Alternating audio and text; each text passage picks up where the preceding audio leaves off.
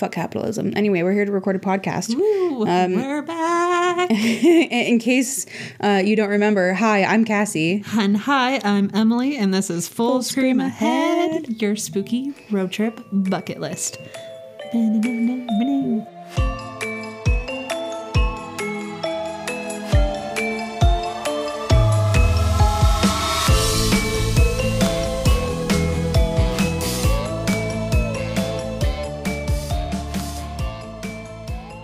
Okay, and now we're recording. Okay, so I need to tell you a story. Okay. So the other day, I'm with unnamed friend, and me and unnamed friend are talking about how ridiculous our measurements are in this country, and I was like, "Well, fucking Emily over here measures shit in hamburgers, and she has measured things in hamburgers several times on our podcast."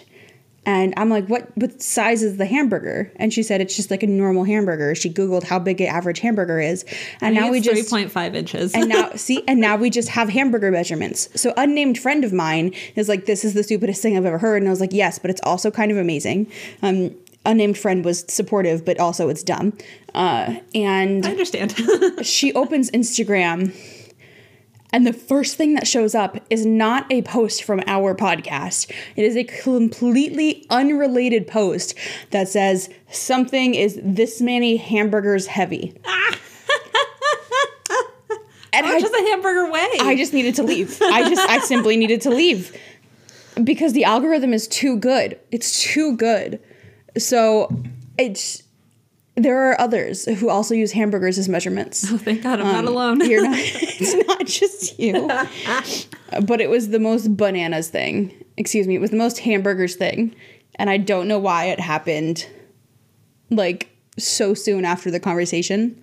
That makes me so happy. Yesterday, I was discussing with I think the same unnamed friend. It might be a different unnamed friend. I was discussing ducks for reasons we will not get into.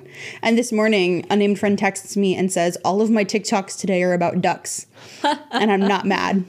Oh man. Um, they're Are- listening always.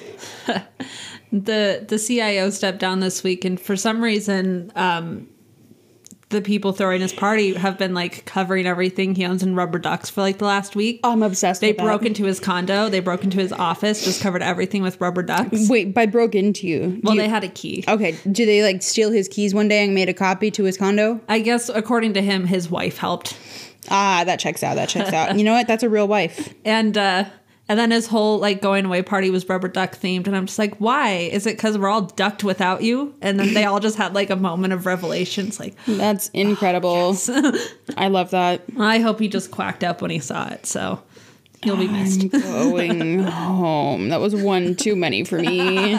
Um, this is a great, I've been great revival. puns all the- Yes, it's great so podcast long. revival and now i must leave because that joke was one it was one step too far past dad joke you know like you hit the line and then you kept you kept waddling on and it just anyway welcome back to the pod Welcome back, everyone. You missed our sultry tones. I don't know where I was going with that. you know what? Never mind. I'm gonna Keep it- keep it in, keep it in. so i have to go home emily needs to go to like i don't know get e- exorcismed or something Why not both? i mean the exorcism would cause you to need therapy i'm sure That would be a great combination business, a therapist slash exorcist. It really would be. I heard an ad for a podcast of some dude who's performed like hundreds of exorcisms and he's like going through his journals and revealing details about exorcisms that he's never revealed before. And I'm torn between I want to know and keep that shit as far away from me as possible. Like I just I can't decide. It's like I'm curious. I want to know, but I would like to immediately forget it. Yeah. I do not want to be involved. Um but good for him. I want to know all of the things, but also not have nightmares about all of the things. Am I allowed to request that? Because I'm sure I would just have nightmares. Listen, subconscious, you've been sending me some really weird shit lately. I'm not going to add to it. Like I'm weird enough without all of this extra stuff. Thank you. Yes, um, because of the drug policy of the new company I work for. Um, I've been sober for several weeks now. No weed, no alcohol. I mean, I had a glass of wine the other night, but that was like it. I don't. And it's like, Think I feel like my dreams are weirder For sure. because there's I don't know, there's just nothing suppressing the weird part of my brain now, I guess. I mean, was the weed suppressing the weird part of your brain, or was it helping you be active in your weird imagination during your waking hours? Therefore, it did not have to come out in your sleep. Maybe. We are not professionals. I don't know. Listen, um, I took Psych 101 a zillion years ago. I don't think I did. Did I take a psych class? I took a social class. It's not the same thing, though. Mm-hmm. The sociology professor at that school was weird. Mine was the so main boring. sociology professor. He literally just talked the entire time and like read like from the text, and he had the most mono. He had Oh, the no. most monotone. It, there was no inflections in his voice, and he talked like this. And it was like a ninety-minute class, and I fell asleep every single day. And how could you not listening to a voice? Nope, that was too much inflection in my tone. He did not do that. it was awful. Oh my god, I would fall asleep every day. It was the worst. I still got an A. Nice. I'm, I'm gifted with I, I get answers correct without studying um, which made me really annoying to my classmates and really infuriating to my teachers because it's like you can do better you're so smart and i'm like i'm just hyper aware i don't study Oh, I had Um, a perfect GPA when I was in business school. That was uh, my own damn fault for changing my major last minute.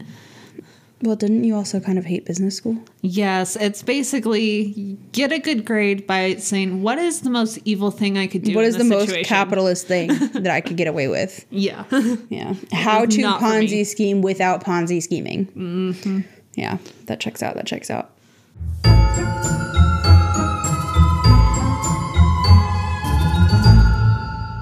I feel like that was a pretty solid intro for first time back. it was. There were several times that we've had to like record it four times because we couldn't get our shit together. season two is going to be our season. It is. This is this is our real start. I need season four and season nine to be the best. And it's very presumptuous of me to assume there will be a season four and a season nine, but those are my favorite numbers. Hey, I'm stubborn. So- I mean, I, I feel like we got really busy for like months. Months. And uh, months of nonstop. I feel like most people would have given up, but I'm stubborn. I'm just like, no. We I've told too to- many people I have a podcast. Honestly, same. I was at a board game convention recently because that's who I am as a person. And I met the most beautiful couple I've seen in my entire life. Like these two humans looked like Greek gods come to life. The dude was jacked and he just had such a kind face and he had like perfect curly hair and the girl was so beautiful and she had such like a dainty cute little face and she had like long luscious hair with perfect highlights and perfect makeup and they were the nicest people I've ever met. Aw. And I was like, I, and I said this to her, I was like, I just want to thank you because society has told you you are allowed to act however you would like to act. And you were genuinely so sweet. So just like, thank you for like making me feel better about pretty people, I guess, because they were so nice. Like it was a little jarring just how kind they were. So her and I got to talking and she said she re- she has a YouTube channel and she really likes spooky stuff. I was like, shut the fuck up. My friend and I have a podcast. It's a spooky road trip bucket list. And then she was like, oh my God, I'm going to check it out. And I was like, oh my God, I haven't posted anything in six months. Oh my god, Do has I, it been that long? do I still have a It was spooky road trip? November, December, January, February, March. Five months. well, today, dang. today's April 1st. oh yeah. It is six months. But anyway, yeah, I was like, do I have, can I say that I have a spooky road trip bucket list podcast if we haven't posted in six months? Yes. Uh, yes, because we're back. Like I feel like I have not talked about it since the last time we recorded, which has been months. Um, but one of my coworkers mentioned the other day when we were talking about my move, and he goes, "What are you going to do about your podcast?" And I was like, "Oh, yeah." I have one of those. Um, our number one fan, Katie, I think, has talked more about the podcast than I have because she has asked when any new episode is coming out, and I was like, "That's a great question." Now. Um, now, now is the answer. And then I was so excited. I was going to be like, "Hey, when you come over on Saturday, do you want to record two episodes?" And then I was like, "Wait, I didn't write two episodes." Uh, we do not have the research prepared for two episodes. Um, I certainly do not. But yeah, things are getting less crazy. Hopefully, Yes. for the both of. Oh, not for you. Things are ramping up for you.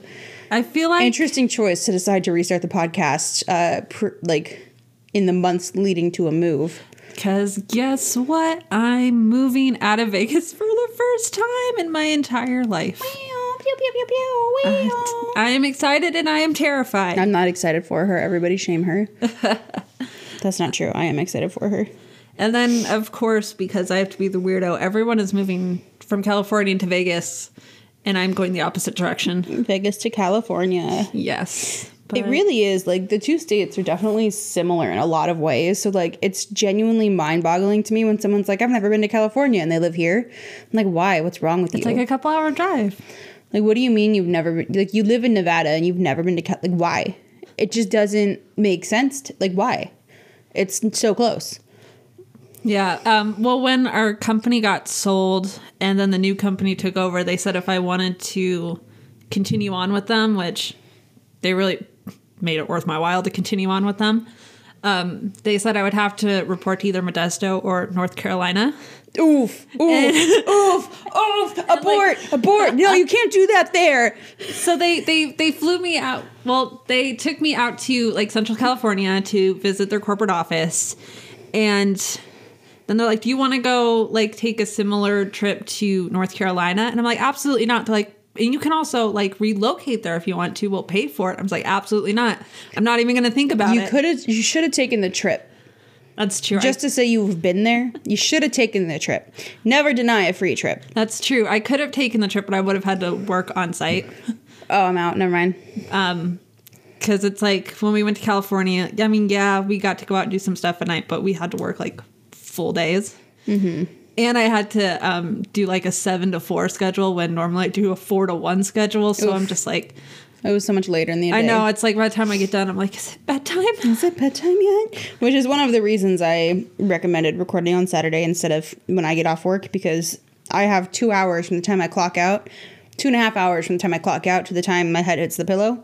Um, and your head hits the pillow before I am off work most days, I assume. Yeah, Yeah. uh, So Saturdays seems like the easier day. yeah, because I, I keep a wild schedule. I want your schedule. I would love to get off earlier than six. I work 10 hours a day and it's awful. Oh God, that's that's a lot. Yeah. Every time I try to work extra hours, I feel like my brain just starts melting. Oh, mine is just goo. Oof. I'm fueled by spite, divine feminine rage, and caffeine. Oh, and Ritalin, um, because now I'm now medicated, which is great. I got my official ADHD diagnosis, um, and I'm now medicated for it, and it has made a huge difference. But I'm still slushy brain, Has it been helping? girl. Mm, mm. Yeah, so I have an extended release form of Ritalin where it does like the first dose when I take it, and then the other half of the capsule or like the pill or whatever. I don't know how this works, but the second half of it is supposed to kick in after four to five hours. So my psychiatrist said she wanted me to start on this one because I do work such long days. She wants me to get that second kick in the afternoon of it.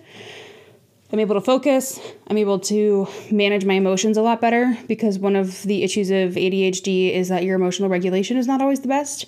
So when I take my Ritalin, I find that I'm much, much more able to mitigate my emotions into like proper reactions and I'm way less overstimulated throughout the day.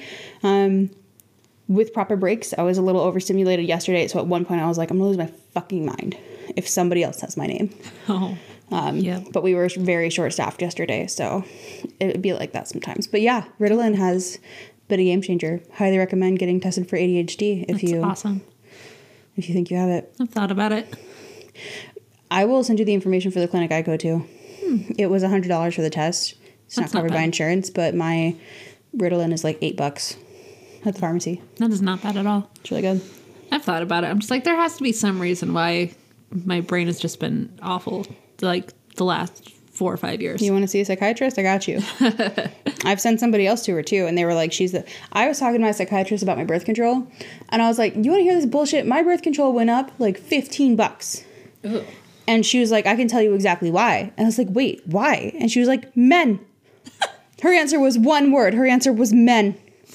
It's like you I know what? already. you're you're right. It is men. So she started talking about how she's like looking into like lobbying against the pharmaceutical companies and like for like better patient rights and stuff like that and patient advocacy. And I was like, this is perfect. I the universe had me fall into your lap, and I could not love you more. You manifested it. I She's love incredible. Yeah. So I will send you that. But let's talk about a podcast. We're not here for a psychiatrist session. Yay. Yay! What are we talking about? I have no idea. Because we're going back on the road, and I figured for our first stop back, we're going to go to Baltimore. So I've chose location that is historical, Mm-hmm. rumored to be haunted, and where a lot of spooky stories were written. Bold and creepy. and Baltimore, it's Maryland. arguably one of the most important homes of Edgar Allan Poe. Really? Yes. 'Cause he lived in a bunch of places, but this is That's true because we mentioned him during my um the library. yeah at The Providence and Athen, Athen, Athenum, Ath- Athenaeum. I got it, I got it, I got it. But is that how you say it? I don't know. Athenaeum. You were right. Athenaeum. Yeah. Anyway, so yeah, we mentioned Edgar Allan Poe last on our podcast with the Providence Athenaeum. Athenaeum. Tell me about where. Well, where in Baltimore are we going? So it's located at 203rd North Amity Street. You have an address. Of course, it's Amity. Jeez. So 203 North at North at Amity Street in Baltimore, Maryland. The Edgar Allan Poe House Museum is now considered a National Historic Landmark, and it's open to visitors throughout the year. And while the house is very well preserved, most of the exterior and interior has the original fabrics from when Edgar lived there with his family. Um, it's not furnished, but it still has the original woodworks and the original plaster walls. And you get to walk through the house where he he lived. Well, if Um, it's not furnished, what do you do? You just like walk through and look at bare walls. Well, they have um, exhibits, and they tell the story of Edgar Allan Poe's life and death in Baltimore. And there's also um, artifacts in there, like they have his portable writing desk and chair he used to carry around. Um, some of the former displays they have that aren't there anymore was they used to have locks of his hair, You're weird. That's a weird. piece of his coffin. Extra weird. like what? What piece? I I don't know. I need to know like, know. how did they get it? Did like before they laid him to rest? Did they just like take a hacksaw and just like chop off a corner of the casket? Did they like take a pillow out so he's I- like mildly uncomfortable the way he made everybody else throughout his life? I'm just imagining just like a chunk of a two by four, and they're like, "This was once a part of his casket." it's not even polished wood. It's like the splinters that came off after it degraded for 300 years. Not 300, 30. I don't think he's been dead for 300 years because the country is barely. I think 300 he, he old. died in like the mid 1800s. Okay, so like 200 ish. So let's start with some history on the house. Um, it was built around 1830 for a man named Charles Klassen, um, but Klassen never actually moved into the house because shortly after it was built, it was leased by Maria Clemm, who was Edgar's aunt and the mother of his wife, Virginia Clemm. Yeah, people don't talk about Edgar Allan Poe marrying his cousin enough, but it's Yeah. weird. And then Yeah. there's also Elvis did it too. And I feel like all of these like super prominent historical dude figures fucking their cousins is a little weird. It, it's gross. I'm sure it was a lot more socially acceptable in the 1800s, but it, looking at it through modern lens, I'm just like, ew. Also, there was like a 13 year age difference. Yeah, icky. Icky, icky, icky. little icky. Um, the household at the time consisted of Maria, her mother Elizabeth Poe, um, her daughter Virginia, who was 10 at the time, Edgar, who was 23, and um, according to some sources, Maria's son Henry, who would have been 14 at the time. Wait, so he was 23, so his future wife was 10 Yes. when he was 23. And they all lived in this house together. So he groomed her. Maybe. That's what I'm going with. This is now an Yeah. Edgar Allan Poe slander podcast. He's dead. He can't defend himself. It's fine. Yeah. Yeah. I mean, he's a creep, creepy dude made creepy work, so I feel like it checks out. Yeah, and it it was a lot harder than I expected to like write like all the family relationships while I was doing this, even with like a diagram of the family tree in front of me because mm-hmm. there's some crisscrosses and a lot of similar names. Yeah. You were like that guy in the meme with like the red string, and he's like looking all crazy with his hair, and he's like pointing at two different things. yes, That's you trying to figure out a Allan Poe's family tree. yes. I had to like go back and edit the relationships a couple of times. So if I messed anything up, don't at me. I know. We did our best. and by we, I mean Emily. I'm just here. So most of the rent that they paid for the house with came from Maria's mother's Maria's mother Elizabeth would receive a pension for her David Poe Sr.'s service in the Revolutionary War. But when Elizabeth died in 1835, the pension stopped and Maria could no longer make the rent payments. and the family was forced out of the house. Did they not plan for that? I I wonder if that came as a surprise. Like, was it supposed to go to Maria and then it couldn't, or like, it just seems like something that like especially because she was in her 70s at the time, which Yeah. in the 1800s I feel like is a long, long life. So Edgar's cousin Neilson Poe, who lived in Baltimore also, um, and had married Virginia's half sister, offered to take in Virginia and Maria. Um, Edgar, who had moved out at this point, when he received news that his family was getting split up, he wrote a letter to Virginia on August 29th, and by October 7th, Virginia Maria moved to Richmond, Virginia to be with Edgar. And a year later, Edgar and Virginia would be married. And how old was she at this time? Um, let's see here. This was 36, uh, 15, 16. yeah. I, as a 28 year old, cannot imagine having a relationship with a 15 year old. As a 30 year old, I, I'm still, I'm still youth. A 17 But I don't want to be like near actual use. So what's really funny is like I feel in my heart of hearts that I'm still a young person, but I went to I go to I go to church now, but it's not like religious church. It's like progressive. So like basically the idea is like we worship the progressive ideals of like having a more unified society and like public good and stuff like that instead of worshiping a deity. So like the sermons are Got basically it. educational topics on like different things going on in the world, but it's still called a church because it is filed as a church with the state, so they're tax exempt. Um, so it's actually pretty cool. Um, but why did I bring this up? It was related to something. What were we talking about?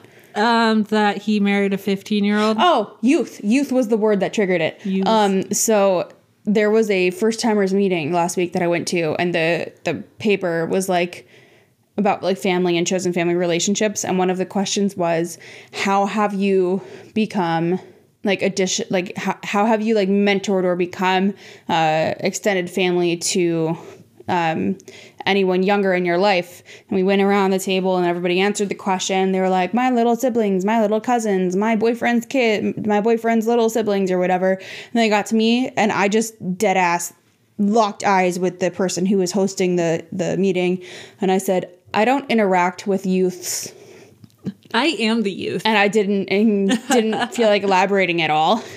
Um, but like I'm 28 years old and I work in car repair. Like where am I going to find a youth to mentor Right. without it being weird? Like a, ch- a crying child walked up to me into a gr- in a grocery store recently. And I just stood there not knowing what to do because I don't want to be that weird person talking to someone else's kid. I looked around and I was like, where's an adult to your adult? Like, I need an employee. like, somebody wearing a shirt with the store's name on it. So that way it's like they're a person trying to help this child, not some random ass 30 year old lady talking to a crying seven year old. Like, it's just, I, I don't interact with the youth. I can't do it. So, Ma- makes sense. can't imagine being 29 and marrying a 16 year old. It, it's a little weird. It's a little weird. Like, first of all, I am the youth in all of my relationships. I IT, and for a while, I was one of the youngest people in my department. Are you not anymore? Um, no, there's a, someone a couple years younger than me. Doesn't it hurt? Yeah, and then it's like, wow, two of my best friends are like in their forties. Yeah, I've got like, to. but I'm still a child. I don't understand. I feel like one of the youngest people at my job. But there's a one of our associates is 24 and she's on my team, and I'm like, man, the four years is a big difference. yeah, It's a big difference. I'm no longer the youth at the store.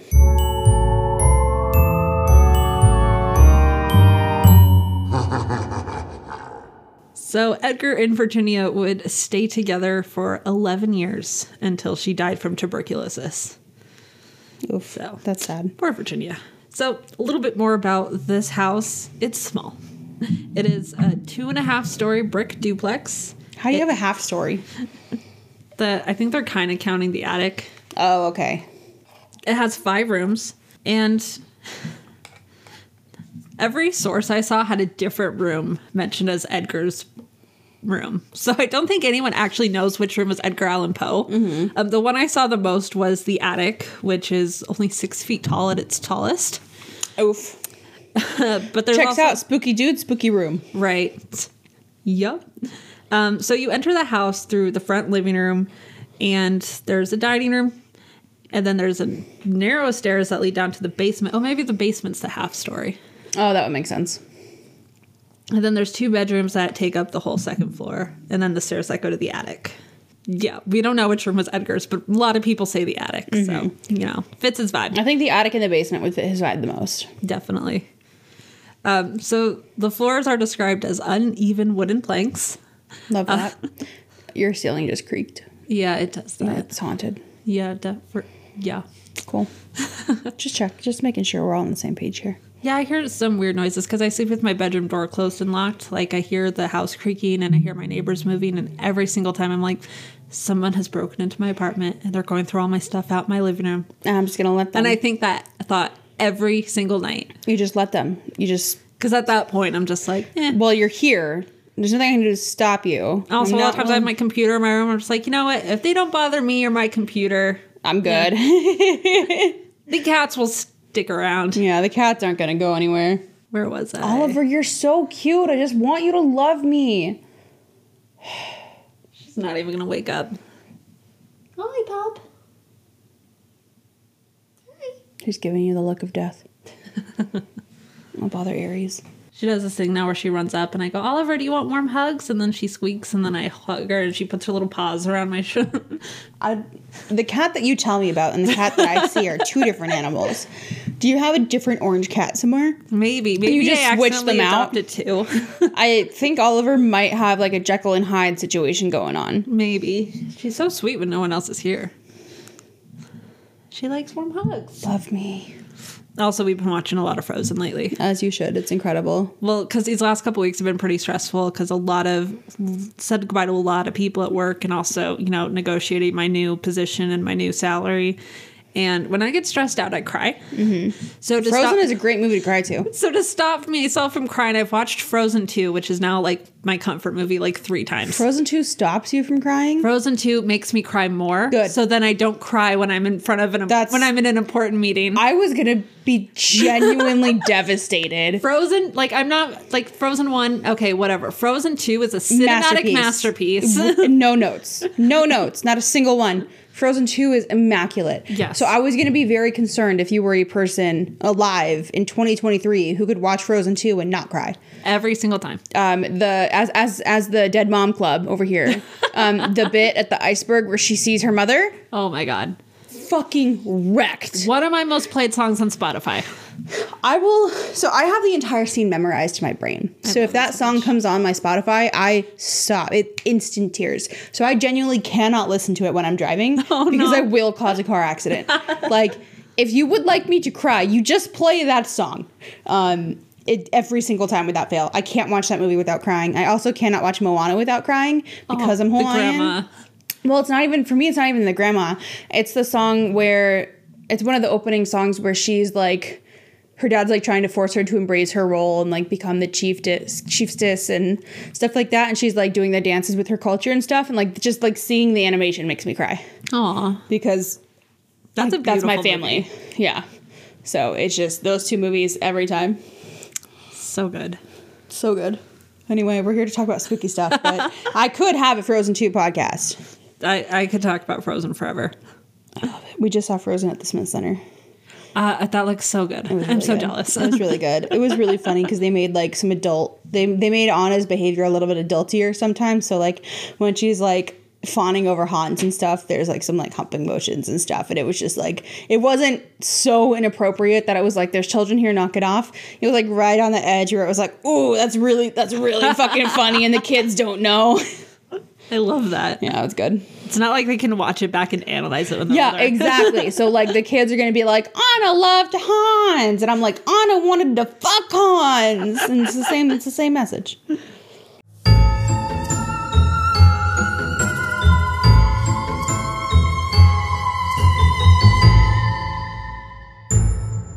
I'm so sorry. There's so, there's there's bedrooms, an attic, a basement. We don't actually know which one Edgar Allan Poe slept in, but we're gonna go with the attic because it fits his spooky man vibes. Yep, that's what I'm gonna go with. Cool.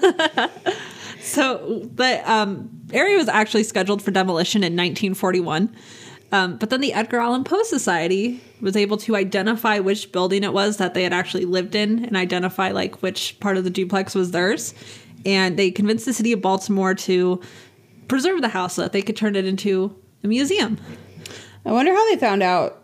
I mean, probably like looking through public records. Right. His I don't understand how historians do what they do. Um Which and that seems like a lot of time travel. to yeah. Yeah. I mean, they the, the things that like historians and librarians know, they are supernatural beings. That's why I want to learn how to astral project. We're gonna unpack that. A different, that's a topic for a different podcast. I have several follow up questions, and I would like this to not be a three hour episode. Three hours later. three hours later. So they were able to arrange a five year agreement with the city of Baltimore, and they only paid a rent of $5 to keep the building. The city of Baltimore. Well, hold on, hold on, hold on, hold on. Five rent was five. What year was this? 1945 Okay, all right. So per year. It was $5 per year. Mm, 1945 to 2023 money. Oh, and the city of Baltimore required that the Poe Society be incorporated to sign the lease. One dollar in 1945 is worth 1671 today. So five dollars a year would be eighty-three dollars and fifty-seven cents Oh my God. A year. Damn. What's I could that? finally afford a house. 83 divided by 57 83.57 divided by 12 that's six dollars and 97 cents Jesus Christ. a month do you i pay $2400 for three bedroom two bath house Damn. rent is absurd Yes. i like how you were just oh gonna skip past five dollars a year oh my god okay I think it was more symbolic than anything. Like, yes, you're a corporation and you're paying the city rent, but also we recognize it's historical. At least that's what I'm assuming. five dollars a year Unfortunately, the house did require extensive repairs. They had to replace the steps leading up to the front door. Um, it needed extensive cleaning, electrical wiring, replastering, painting before it could be pub- open to the public. And it completely bankrupted the Poe Society for three years oof because it was so expensive. But it finally opened in 1949, just in time for the centennial of Poe's death. Um, and the Poe Society ran the museum for three decades, where at the time admission was 25 cents, but only 10 cents if you were a student.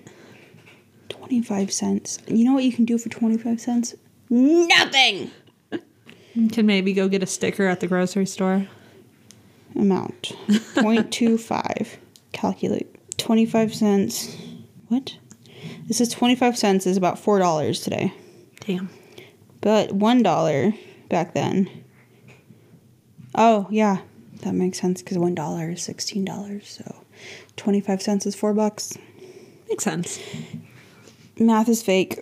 Inflation is garbage capitalism is ruining us continue I would just like to pay for things, and actually, you know what? I have been bartering bread for a lot of things lately. So I feel like as a society, we should just return to that. i want to go back to the bartering system Yes, I, I've traded bread for so much stuff over this last month. you've made so much gorgeous bread though Learning how to make sourdough has been like the most useful skill because it doesn't take that much work. It just takes a long time. Mm-hmm. And then I'm just like, hey, I can you help me with this task that needs requires you to drive across town? Here's a loaf of sourdough that would have cost you 20 bucks in the store. And they're like, great. I would do it for rye bread. I'm not a sourdough person. I would do it for literally any other bread. I would drive don't you across. I would drive you across town for, like, asking nicely. Also, though, like I would just do it. Um, but if I was bartering for bread, I would do it for literally any any bread. That I might be. the- I'm one of the only people I know. I think I might be the only person I know who doesn't like sourdough. I thought you liked the sourdough when I brought it over. Um, so I don't love sourdough. I can be like that is a good sourdough, but it is not my favorite bread. I mostly like it just for grilled cheeses. That makes sense. That makes a lot of sense. I can appreciate like good sourdough versus bad sourdough because some sourdough it's just like the taste is just awful. So Yeah, like I can tell that the sourdough you make is good sourdough, even if I don't like sourdough. I have to baby my starter every day. What do you do to it? I have to feed it and just yeah, cuz What? yeah. So you have to like discard some of it every day and then feed it a water and flour mixture, and then I'll eat the whatever's in the flour, and then Is it alive? it produces bacteria. Yeah, it's like on the same level as yogurt. So a good starter is important to sourdough. Yes. Okay. I bought mine off Etsy. Um, it's a San Francisco sourdough, which is one of the most famous ones. And then when I was bragging about it when I was on a business trip last month, I was like, "Yeah, I got this um, San Francisco sourdough." And my new boss goes, "Oh yeah, because if you email the tourism board, they'll send it to you for free." And I'm just like. I think I got scammed. Because I bought it off Etsy, and this girl's like, "This is my mom's sourdough starter. I've had it for 200 years." I was like, "I could have just emailed the San Francisco Tourism Board." She's had it for 200 years. Is she a vampire? I guess the The family has Yeah. had it for 200 years. They've kept the same starter alive for 200 years. yeah, well, you can like dehydrate it and then like spread it out. But I guess they do that. Um, San Francisco does it because they want to keep that strain of yeast alive. What? Yeah, This doesn't make sense to me. I don't understand bread. this is too. Uh, what do you mean? I does the strain of yeast not exist anymore? well, I think it's just because they want it more like spread out and used. But if it's And then I technically have a San Francisco sourdough because I mix it with Vegas water. I feel like the bacteria content's a little different than it would be if it was strictly San Francisco. Uh, yeah, but you don't want to just like import San Francisco water because that's ridiculous. That's too much, damn much. yeah. Now I'll live two hours away from San Francisco. So all you need to do is get a driver's license, and then you can just go get San Francisco water and have a more pure San Francisco bread starter. well, I don't know how far. I, San Francisco's close, but I know I'm like 90 minutes away from San Jose, and I'm just going to be like close enough. Is it? also, you don't want to drive in San Francisco; it's terrifying. Oh my god, I went once with um, John and Tony and your sister. Mm-hmm. Um, that was the first and only time I've ever seen your sister drink a glass of wine. Was after driving in San Francisco. I can't believe Shelby drank wine. We made her drive in San Francisco. Well, yeah. I understand why. I'm just surprised. Um, she took a shot with me willingly recently, which was impressive. I think it was for her birthday. Oh, Yeah, I think you were there. I might have been.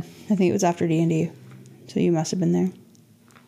Was that time I got really high and accidentally destroyed a colony of um, sour gummy worms? You really did I'm- the whole bag. I felt so bad about it. the whole bag. Honestly, I felt so guilty for like a week. I didn't know. I didn't know it was you. I just remember I had bought it because I was like, I really love sour gummy like I just looked down, and I was like, "Oh my god! Like I should not. Have, like I should have portioned this out into a bowl." And Well, because like I had bought it for D and I was like, I love sour gummy worms, and I'm sure other people are gonna want some sour gummy worms. And then we had like Shelby's little birthday party thing, and then the next morning I went out to the kitchen. and I was like, there, there's like six sour gummy worms left. Like, what happened? but I had no, I, I had no memory of who was eating them because like I just figured everybody was. So I was today years old when I learned that you single handedly decimated. I don't think this- it was single single-handedly decimated the sour gummy worm bag uh, and then I, I went and bought a new one that same day so i'm not worried about it i'm glad you enjoyed the sour gummy worms It was like the first time I had sour gummy worms in years. they're it's so easy to eat so many of them. Like I just looked down, and I was like, "Oh my god! I get this bag away from me." i started pouring them in the little blue bowls that we have because i will eat the whole bag because i have no portion control. Um, so i've started putting them in like the little bowl and then i'm like this is a lot of sour gummy worms. I'm certainly not going to eat all of these. And then i do and i'm like oh okay. So when when you put a giant bag in front of me i will simply keep going. I have no concept of portion control unless I separate it out. yeah so at least we learned um, sour gummy worms should be portioned Yes. yeah One thousand percent. cool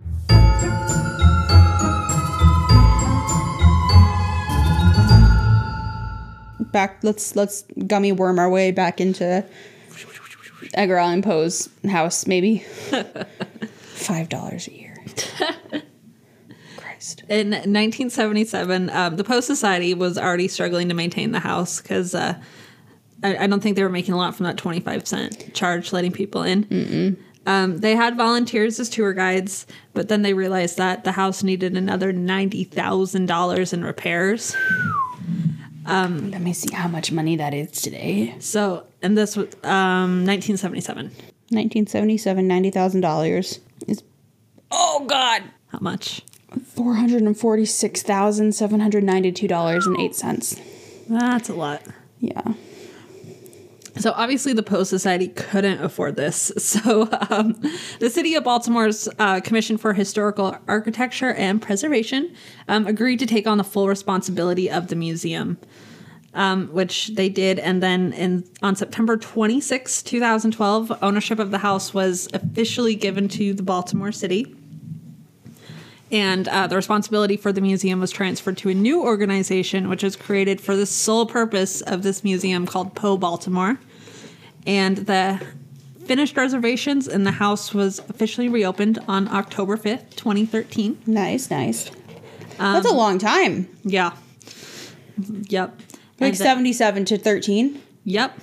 Whoa. And then not all of 2020 was a total trash fire because in 2020, the Poe House was entered into the American Library Association's um, Literary Landmarks Register. That's cool. And it was the first historical site, site in the state of Maryland to be entered into that list. That is surprising. And they held a ceremony on his birthday on January 19th, 2020. Cute. He it feels him being born in January feels illegal. I feel like we just change it. Like he was born in October. He was either born in November or October. No, he's a total Capricorn. As a Capricorn, I, November or October. I, aside from the the astrology signs, it just feels like somebody with such a spooky legacy should have a spooky birthday. but also as a spooky person who's a Capricorn, I identify with this. That's fair. But I mean, you do now have a spooky birthday because now your birthday is Insurrection Day. That's true. The Duck Dynasty Revolution Day. What? That's what my sister called it one year, and I think about it all the time. She's like, Sorry, I forgot to say happy birthday. I was too busy watching the Duck Dynasty Revolution on the Capitol. oh my god. Oh my god. I'm mad, but I'm impressed. this is um Elizabeth. What's your sister's name? Suzanne. Alex. Alex. Suzanne is my name. Suzanne is your middle name. Yes. Yeah. Uh, she showed. She showed.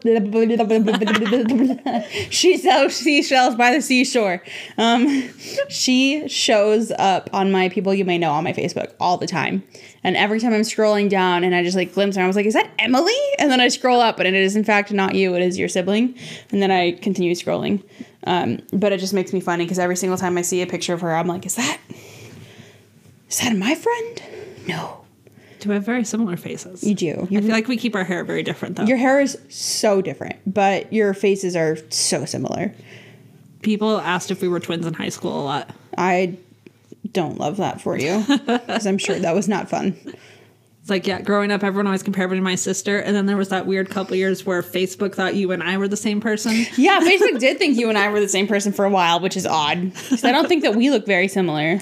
No, maybe it was just like a weird portion in uh, Facebook's facial recognition. Yeah, I must have been. Because it doesn't do it anymore. No, it was just for a little while. It's like every time I uploaded a selfie, it's like, do you want to tag Cassie? You know what? Glorious times they were. Glorious times they were. Thanks, Facebook. Thanks, Facebook. I actually saw my Facebook memories recently something that you tagged me in that I was not in, and you were like, Facebook thinks this is you. And it gave me a giggle. so it's the gift that keeps on giving. Thanks, thanks, Meta. You have a framed photo of Bella and Edward with red glitter I do. I found it at the at thrift, store. thrift store. And it was 99 cents. So I said, hot damn. I feel like I knew that you had this and I forgot about it and I'm relearning it right this moment. You're not you're not gonna replace it with a photo of like a loved one. You're just gonna keep a framed photo of Bella and Edward from No, Twilight. No, because I want that exact moment where people just look over and they go, is that Bella and Edward? it's it's pretty fucking incredible. what a steal. 99 cents and it's clearly handmade the glitter border. I know. It's like someone like somebody- made a board a ribbon border. Some 14 year old 10 years ago made that. oh no, And that finally- was 100 percent like a woman in her 30s. You think so? oh no, I think this was a teenager who was all Team Edward, which is incorrect. Um, I Jacob is trash. Jacob is also trash. It's Team Charlie or bust. Charlie is the best Fair. character in the series. Yes. Thank you for coming to Twilight Hot Takes with Cassie and Emily. Now back to your regularly scheduled programming.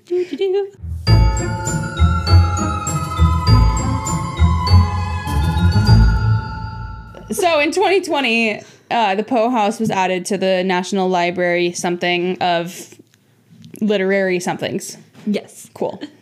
So, all in all, though, the family lived in that house for less than five years. Which is So- like, is it any place that they've ever lived? Like, how long do you have to live somewhere for it to be historically resonant? I I don't know, but so it's like, why would they go through all the effort of preserving this house they lived in for such a short time? But I have an answer to that. so when Edgar moved into this house, he had published at that time three collections of poems, and he had almost no financial or critical success. His poems were not doing great. Mm-hmm. Um, and a few years prior to when he moved in, his brother, um, William, or Henry as he liked to go by, um, had already published uh, fictional narratives called The Pirate and some other poems and some other pieces of prose in literary magazines. So it's while he was in this house that Edgar was possibly inspired by his brother and started writing fiction for the first time and started writing actual stories instead of poetry. And by 1833, after several years in this house, he, um, he had written 11 stories. It's hard to tell what Name the, them. Yes, I have a list. Bet. Name them. Hold on. Okay. It's next it's my next bullet point. Okay, cool. So it's hard to tell what the exact dates were for a lot of his compositions because a lot of them got rejected first. And he had gotten these 11 tales together and he wanted to publish them in a collection called Tales from the Folio Club. And this was going to be his first public work of fiction. But he didn't have the financial means to do so. The way he described this set was that he wanted each story to reflect a different narrator, a different I'm sorry, different narrator in the style of Chaucer's Canterbury Tales. Um, but he was unable to find a publisher and he couldn't finance it, so he had to put them out as individual pieces in literary magazines. But these are the stories um, that we think were written while he lived in this house.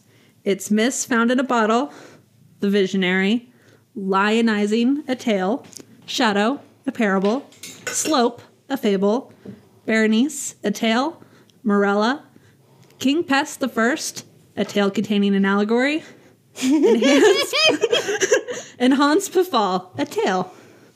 I think it's funny how many of them have like a tale, a story, a this, a that. Like, A tale containing an allegory. I love it. It's a great tattoo idea. It's a good band name. Tale containing an allegory. It's so good. Dibs on the band name. We call it. I have no musical talents. Dibs on the band name. Well, we have time to learn. We're use. You can't take our band name. Uh, I, I disagree with the "we're youths" comment. I think I'm at I'm at a point where I'm willing to accept I'm no longer the youth, but that's okay because I support the current youth. Yes. Current youth are pretty cool. I wouldn't know actually. I don't talk to them. I just see them on TikTok, and then I quickly scroll because I don't want to interact with minors on TikTok. That's fair. In October of 1833, after he finished his 11 story collection, he made a friend who recommended him to his friend Thomas White. And White was the owner and editor of the Southern Literary Messenger, which was a literary magazine. Bless you. I'm allergic to literary magazines. Apparently, Um, and Thomas White needed some assistance running his magazine, so he asked Poe to come help him out. And so that's when Poe left Baltimore for Richmond, Virginia in August of 1835. okay, but he did publish like a decent amount of work while he lived in that house, so maybe that's why they're trying to. Yeah. Maybe that's why they His decided to preserve that house. First short stories, yeah. which is, you know, what he came to be known for. So where it all started. So um, there are, I watched a, just, I typed the Edgar Allan Poe house into Discovery Plus and YouTube. And uh, there's a lot of ghost hunters who like to go here. I'm not be like, surprised. Edgar, is the is the heavy energy in this building what inspired you to write such dark tales? Do you believe those shows? I don't know how much of it I believe. I, I'm also like, that's not where he died. And Yeah. that's not where he spent a lot of his time. So Why would his spirit leave a presence there instead of like where he died or where he spent most of his life or Yeah. like where he chose to be instead of where he ended up by circumstance? um, it is featured on a lot of like haunted lists and a lot of uh, people who have had experiences there. And people do say that there's a pretty dark energy there, um, but also it, it it's old. It's an old house in Maryland, man. Yeah. Spooky energy everywhere there. I, I was listening to um, a really interesting episode of, and that's why we drink a couple days ago, um, where one of them was talking about how like stones and like especially like limestone and stuff can hold memories, and that's why older places tend to feel a little bit spookier. Interesting. And it's I'm just like that would be Paris was definitely spooky. something that I could believe in.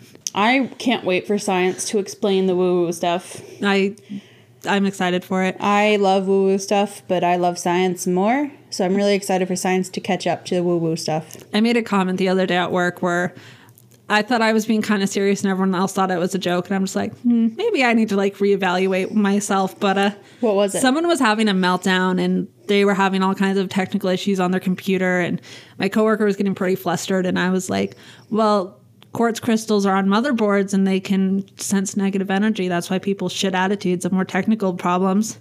Everyone thought it was a joke. And I was like, I mean, I legitimately believe that, but okay. Do you have a study to back it up? No. Hmm. but I'm also like, okay, I can see why that would be funny though. I try not to take myself so seriously. Right, but like I believe like rocks can have energy in them. You said it's quartz crystal. Yeah. But also, um, just from working in technical support, it's usually the people with the shit attitudes who have the most technical difficulties. And that is my explanation for it. But I wonder how much of the shit attitudes is because they don't understand it and therefore they have more issues because they accidentally break something because they don't know what they're doing. Someone called me the other day and I started a timer. Um, did not let me speak for seven minutes and 21 seconds because he was too busy telling me how important he was. it took me two minutes to solve this issue. But for seven minutes and 21 Why? seconds, I had to listen to how important he is. And he he's working with um I'm trying to XYZ not out him, but I'm just like person. XYZ Corporation. Have you heard of XYZ Corporation? I'm just like, that's yeah. Yeah, no, I have. It's really funny to me because, like, I work in car repair, so like people are understandably upset when their cars are broken because, like, that's most Yeah. people because that's a used car dealership, so it's a used car service center. So, like, most people who are buying used cars are people who are not in a means to buy a brand new car, um, or they're people who like are living paycheck to paycheck, and being without a, a mode of transportation is going to severely affect their ability to go to work and get income and stuff like that. So I try to be like super, super reasonable and understanding. We had a customer come in recently throwing a fit about not wanting a rental car. She wanted us to provide her transportation. We didn't have any transportation available at her store. And she started going on and on about how she's the CEO of some giant place. God. Um, and I'm like, so you can afford a rental car. So you can afford to go pay for the upgrade to a luxury vehicle like you want. So you could have afforded to buy this car new from the dealership that would have provided you an equivalent loaner instead of a used dealership where you kind of get what you get based on what we have in our inventory. So like you could afford to take Ubers it's I don't you probably have a company car. Like I just this is just off the top of my head, ma'am. If you're the CEO of a multi-billion dollar business, and then sometimes you can't like and you can't afford a rental car. I what if I paid for a rental car for you for a couple days? Would that help? Because I can afford that, and I'm certainly not a CEO for anybody. So like, let's have a conversation.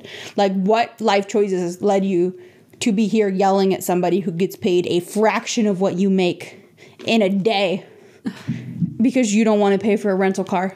I I don't Like, understand it. it just it and then you have the people who come in and they're like so nice and they're like i just don't know what i'm gonna do without a car. Like i have to get to work and this and that. And they like you can see like the cogs in their brain turning trying to figure out how that they're gonna get to work. And it's like that person will not be able to feed themselves if they don't go to work. And they're trying to figure it out because they don't have another option. The ceo person is just screaming until she gets her way.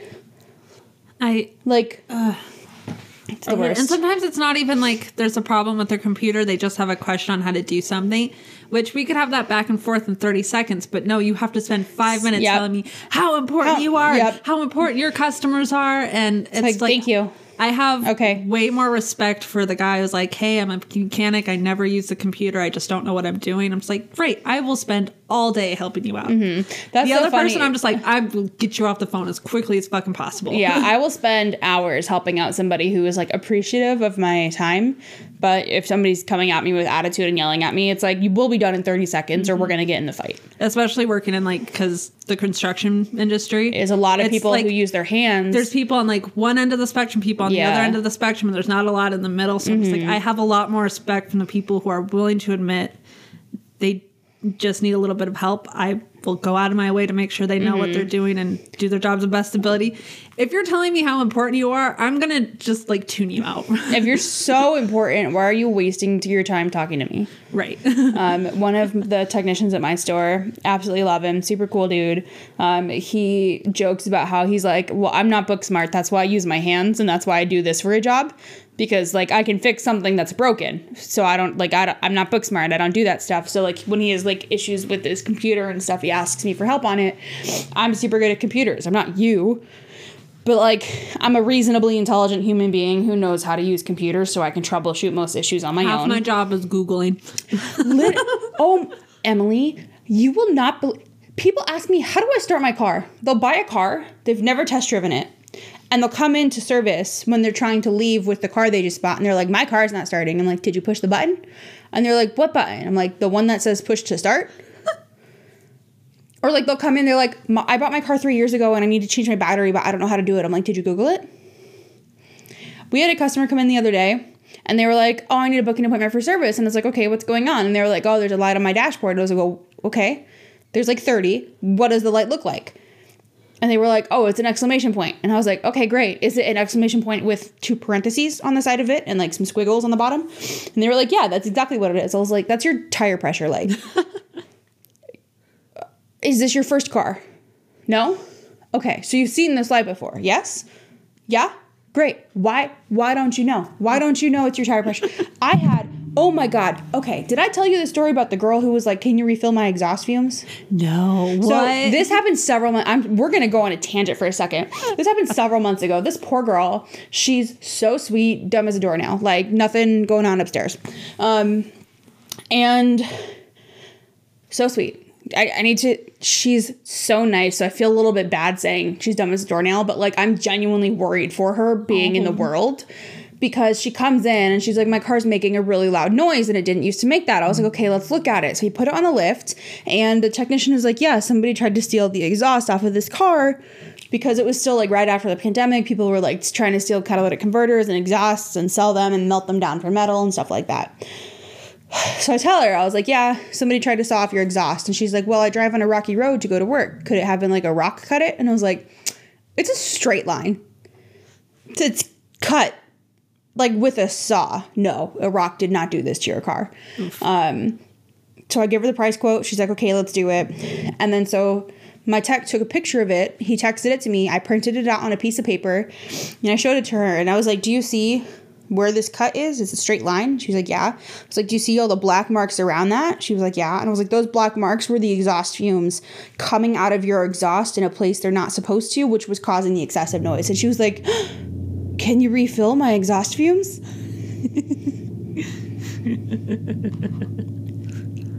I just, I took the deepest breath I think I've ever taken in my life. And I was like, no, you cannot refill fumes. They're a byproduct of your vehicle burning oil, which is what vehicles do, and burning gas, because what vehicles do, and the fumes come out of your exhaust pipe as fumes. It's a byproduct of burning things. So no, we cannot refill your. Oh. I had one almost as bad this week. This was like seven months ago, and I had a girl almost. I had a customer almost as bad this week. This is my last customer story. I'm checking in a customer. I've, I've checked them in before. Super nice, a little socially awkward, but like overall, very pleasant interaction. Um, so this person's back for a check engine light. Uh, I tell them that we're gonna take a look at it. We might have to send it to the dealership. And this person asks me, "Well, my coworker said that they're putting silver iodine in the air, in the clouds, and it's causing yellow stuff to fall onto the cars and be like sticky yellow stuff on the cars." And I was like, "Okay." Do you park under a tree? And I was like, okay, um, uh, thank you for telling me. Uh, and they're like, well, would that hurt my car? And I was like, what? And they're like, well, the silver iodine, they're putting it in the clouds. And I, I lost it a little bit. I was like, who's they? And my customer goes, well, I don't know. My coworker told me about it, but they're putting it in the clouds. Can that damage my car? And I was like, well, I don't know anything about silver iodine. So I can't tell you yes or no. I can tell you I haven't seen like a giant uptick of people having the same issue on their vehicles. Um, and the customer was like, "Well, the silver iodine is going to get in my car, like through my filters and stuff like that. So I just want to know if it's going to damage it." And I was like, "Look, I don't know what that is. I can't answer your question."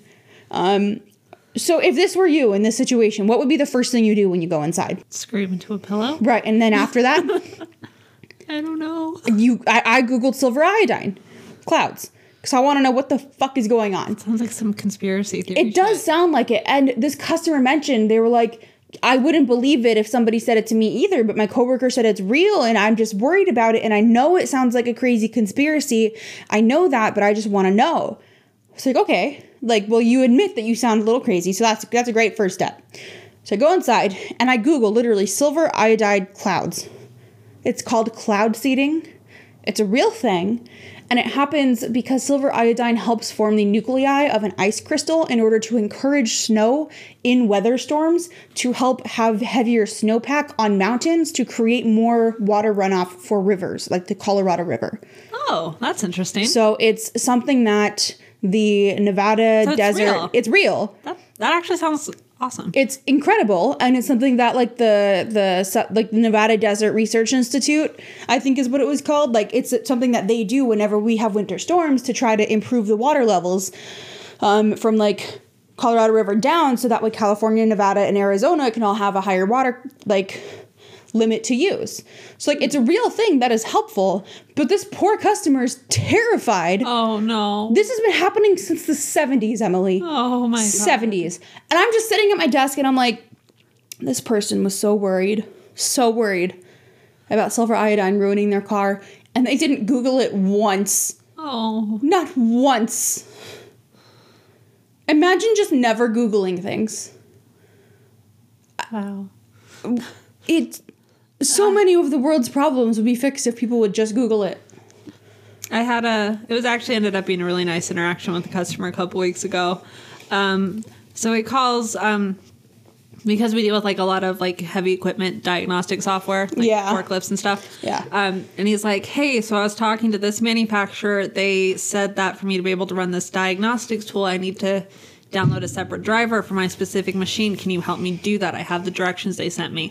And I'm like, sure. Did they tell you where the driver is? And he goes, what? I'm like, did, did the directions say where the driver is? Like, this is as I'm still like loading up his screen, so I can't see his document yet that he has. And he goes, the driver. Uh, I hope it's behind the wheel. And I had the same reaction, and then he was so proud. He goes, "Wait, hold on, I'm gonna put you on hold for a minute." Except for he didn't put the phone on hold, and I just hear in the background, "Hey, hey, Debbie, do you know where the driver is?" Oh my god. I hope I hope this man gets everything he wants. he made my whole day. I hope this man finds a $20 bill on the ground. There's nobody else around, so he doesn't have to return it to anybody. I hope this man gets a front parking spot at every single place he stops for the rest of his life. I hope he never hits a red light. I hope he can always find his matching socks. I hope he never loses a sock in the wash. I hope he never has a bad hair day. And I hope he always sleeps on the cold side of his pillow. Oh, my god. It was, and then he Did was they tell you where the driver is? Behind the wheel.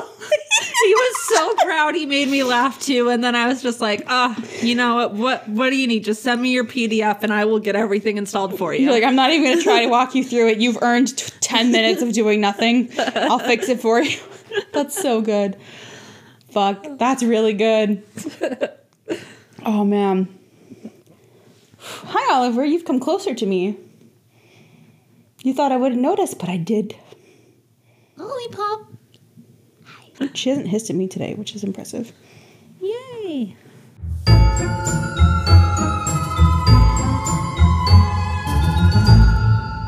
Where were we? Um, ghosts, I think. Ghosts. We were at ghosts. Oh, right, because we talked about the crystal quartz, and then we kind of like went on from there. Okay, Yeah. we're back. We're back. Sorry, I had to insert my own weird woo woo. I do some Lamaze breathing to recover from that A plus joke.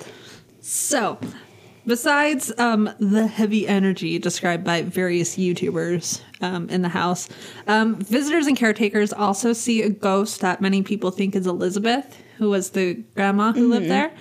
Um, she's described as an older, heavy set woman in gray, and she's described as a kind spirit Aw. who just wants to chill out. Um, there is another spirit there that people claim is there. um, they don't know who it is, um, and they're described as less than friendly. They don't think it's Elizabeth though, and I would like to know how they distinguish that. Maybe, like- Vibes.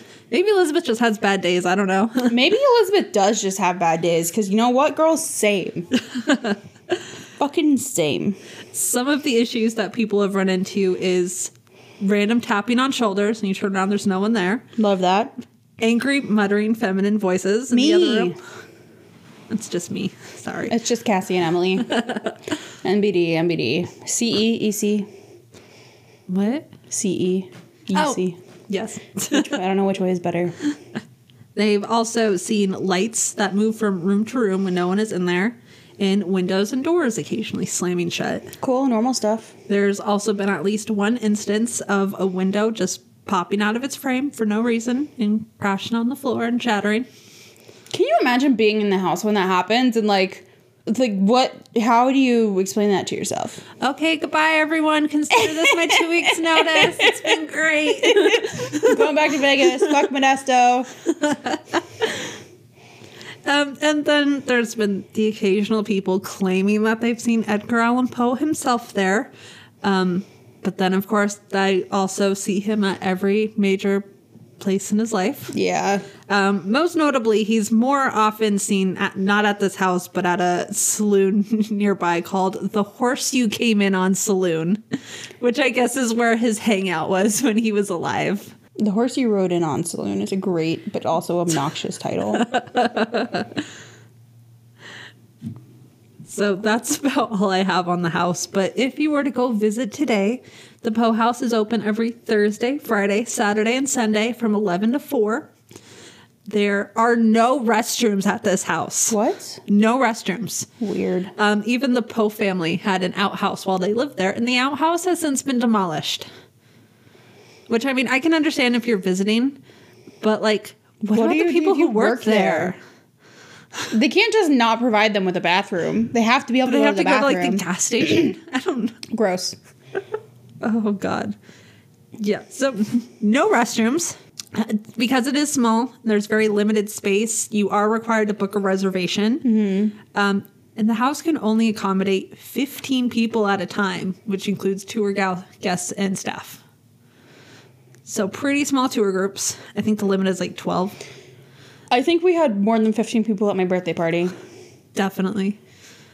And then it's So- like even if you want to go to the gift shop, they say you either have to book a tour or you have to shop online, which they do have an online store. Oh, okay, just that's nice. specifically for that reason. It's weird that you're not even allowed to go in the gift shop. It's just I guess it's very small and they don't want to Overcrowd it. yeah. I guess that makes uh, sense. The average tour is about 45 minutes. How much are tickets? They start at $10. Incredible. $5 if you add a guidebook. I mean, yeah, but then you're paying more, right? Yeah, and there's also like a bus tour that'll go to like a lot of popular Edgar Allan Edgar Allan Poe places. It's just like a Poe bus. yeah. It's a Po boy bus. Yes. Unfortunately, it does say on the website that it's not accessible for handicapped visitors and they do not allow service animals. But so that people don't have to miss out, they did put a video tour on their website. Um, so, especially if you can't do like really narrow, winding stairs, you can go and do the virtual tour. Are you allowed to discriminate against service animals? I don't know. I feel like, I mean, maybe if it's considered a historical site, but that feels like you should, like, if they're a trained service animal, I don't see a real reason to not allow them. I don't know. It says on the official website in big bold letters, not ADA accessible. So I wonder if maybe they have some like certain things they can get around. Because because it's not ADA, they don't have to. That still feels icky. It it does, but I I don't know. Yeah. That's not the fight that I'm picking up today. Yeah. Good job, Aries. you hear uh, wrestling noises in the background. You probably won't, but if you do, it's Aries has hair on her ass and she's attacking a very loud toy. And that is the Edgar Allan Poe House in Baltimore, Maryland. It sounds like we have a lot of places to go. It does. I don't know that I would want to go to the Edgar Allan Poe house, but I'm also not like an Edgar Allan Poe stan. Um, I think his works are cool. It definitely has a spooky vibe. I think he's a Um, little weird. I couldn't find it, but I was thinking back, like it had to been a story on a podcast, like um, either like Risk or The Moth. But I I remember a story of someone telling about like haunted experiences while they were a caretaker at the Edgar Allan Poe house, but I couldn't find it, and I don't even know if it was this house. But then I just saw like, oh, this is like a popular spot that ghost hunters like to go to. So I, was, I thought it was interesting. Oh my gosh, Aries. Hey, we're making a podcast over here. Thank you. My little terror. She is a little terror. Yeah. She's the cutest little terror, though. Cool. So, like, I don't know if I would go just for this, but if I if you found yourself in in the area, I would definitely go air, airy, airy, Area. uh, oh area, my god, that's what it is now. area. You were in the area. Say it. Say it. Area. I was in the area. Say. Oh God! What is the word? What is the word? if I was near the place where the house Say is- treadmill. Say treadmill. Do it. treadmill. Why? One more time, louder. So What is the Emily? What is the name of the exercise machine that you can walk on indoors? I feel like we've already had this conversation on this podcast. I'm never gonna stop. Everyone just get off my back about treadmills. I've never, absolutely never. As long as you want me to be your co-host on this podcast, I will make fun of the way you say treadmill. Treadmill. treadmill. Ah. Ah. I don't know. Listen, I go to the gym a lot now, and I just avoid saying machine names altogether. I mean, that's probably for the best. I did accidentally break a leg extension machine. How? Like I went to adjust it, and the knob just went ding. And then you told somebody. Well, I was with my trainer, and she was apologizing. She's like, "I'm so embarrassed. I'm so embarrassed." I'm just like, "Girl, I do not pay that much for my membership." That's really funny. I like that she was embarrassed instead of making you feel embarrassed. Um, but also shit breaks. Yeah. Like I said, I do not pay that much for my membership. Which, uh, which is good. I just realized- break. yeah. Where do you go? Las Vegas Athletic Club.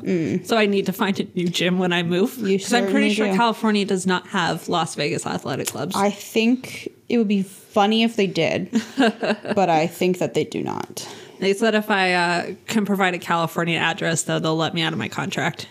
I was like, listen, I was very confident in signing a three year contract because I've never left Vegas. And then all of a sudden I'm moving, yes, less than a year into my contract, I am moving out of Vegas. which is really funny how that works. Universe is interesting. I pulled up the closing script like three thank times and then flipped my phone to landscape, and then every single time it closed. Um, so I finally gotten it. So I know There what to do go. now. I have it. I'm glad that we are so good at making this podcast that we still use the script that you made for us before we ever recorded. Truly incredible. Listen, um, I don't know about you, but the second I clock out, I forget how to do all things technical, and my brain is just empty. Yeah. Um, I unfortunately will not shut up about cars. Uh, I'm a car person now. People ask me questions about computers, and I'm just like, yeah. And then I felt bad because my sister just built a new machine, and she's going over all the specs and all the cool stuff she put in it, and I'm just like, I'm off the clock. But you don't I really don't build know what you're saying. anyway. Yeah, I don't like hardware. Yeah, you do software stuff. Yeah. Yeah. No, I talk about cars all the time now, and two of the people that we know who are recent owners of new cars both bought Nissans, and I just want to smack the shit out of both of them because they're bad cars. Don't buy Nissans unless Nissan wants to sponsor us. In that case, buy a Nissan; they're perfect. unless you get This is the season we're gonna manifest. just don't sponsors. get a Versa. Just don't get a Versa. No Nissan Versas. That was John's old car. Yeah, they're garbage. Also, Ford Focuses. Bad cars, don't buy them. Emily, when you buy a car, just ask me and I'll tell you. Almost everyone in my life has told me that because everyone's really strong opinions on cars, and I'm just like, I work in fixing them. all cars look the same to me. I felt the same Does way. it have wheels? Yeah. Does it have air conditioning? Great. I need you to care about the transmission. I really, really need you to care about the transmission. I will let other people care about my transmission. Emily, your transmission makes your car go vroom. it is arguably as important as wheels. My brother. No, I would argue it's more important than wheels because you can have shitty ass wheels and still go. If you have a shitty ass transmission, you cannot go. That's fair. My brother's a mechanic, and he's constantly telling me, "When you get a car, I'm going to go out there and check it out." And I'm just like, "Why does everyone in my life have such strong opinions about cars?" Because we want you to not have a bad car for your first car. Especially if I'm moving out of state. Yeah, like you're gonna need something that can handle the hills. I want to go to Forest. You know what can't handle hills? I want to. A Ford Focus or a Nissan Versa or a Nissan Leaf. I've got a 2019 Nissan Leaf. It's got There's a 11,000. car called the Leaf. Yeah, it's an electric car, and I have one in service right now that's got 11,000 miles on it, and the electric battery is bad. Oh, shit. It's $15,000 to replace the electric battery. Listen, I take an Uber every day, and lately, I don't know why. Maybe like Uber gives them a deal or something, but almost every single car I get into is a Tesla, and every single time I'm like, "Why is the door handle like this?" It's the worst. I hate driving Teslas at my job because they just turn off when you leave them. There's no power button. Ugh. You just and you, there's not a lock button. The fucking key is a credit card. Ah, It's a credit card. So you just walk away from your car and it turns itself off and it locks itself. I don't trust that. I don't trust it at all. computers. Which you work with computers, so that's saying a lot. Will you see how computers break? Yes. Yeah. Uh, computers are magic rocks we tricked into thinking. Yep. Um, I don't have that much faith in them. Yeah. For anything. That's correct. But you got to send good vibes to the crystal quartz, otherwise you are going to have nothing but problems. exactly. Maybe that's the real reason these that cars are is so my. yes. Maybe they just have crystal quartz in the computers and the owners just have bad vibes. because typically when people call and they're really really nice their problems tend to be a lot easier to figure out and it's like maybe it's just because i'm flustered and they're flustered but i feel like the problems seem to be a lot less drastic if the person has a good attitude Yeah. I think people are just manifesting the types of problems yes they have. Like, I have real people problems, and don't get me wrong, I get upset over silly shit all the fucking time. You know what I'm not going to do? Intentionally scream at somebody. that's manifesting with cassie and emily Anyway, um, thanks for joining us this week. You can follow us wherever you get your podcasts at Full Scream Ahead. You can also follow us on Instagram at Full Scream Ahead. Um, there's also a Facebook page, Full Scream Ahead, Podcast. Full Scream Ahead podcast. yes. Um, you can also email us any questions, comments, personal stories at Full Scream Ahead podcast at gmail.com. I also made us a website before we stopped recording last time, and I have not touched it since the last time we have recorded. That's really fun. But um, maybe this week, maybe next week, fullscreamahead.com should be live eventually. That would be really fun. I feel like I should give you money for all of the things that you do for this podcast. It's just for funsies. I know, but you uh, don't you spend money on domains? It's like 20 bucks a year. Oh, that's fine. I buy Dutch Bros every week. I think I, I think I've outspent your twenty dollars a year. I always come with Dutch Bros or Sonic. Yes. I feed us sustenance. and yeah, you can't see my finger guns, but Oh my god. Do-do-do. She's doing finger guns. I'm wiping the the sleep sand out of my eyeballs from this morning. Somehow they survived after I took a shower. Ew. Anyway, bye. Bye. Bye.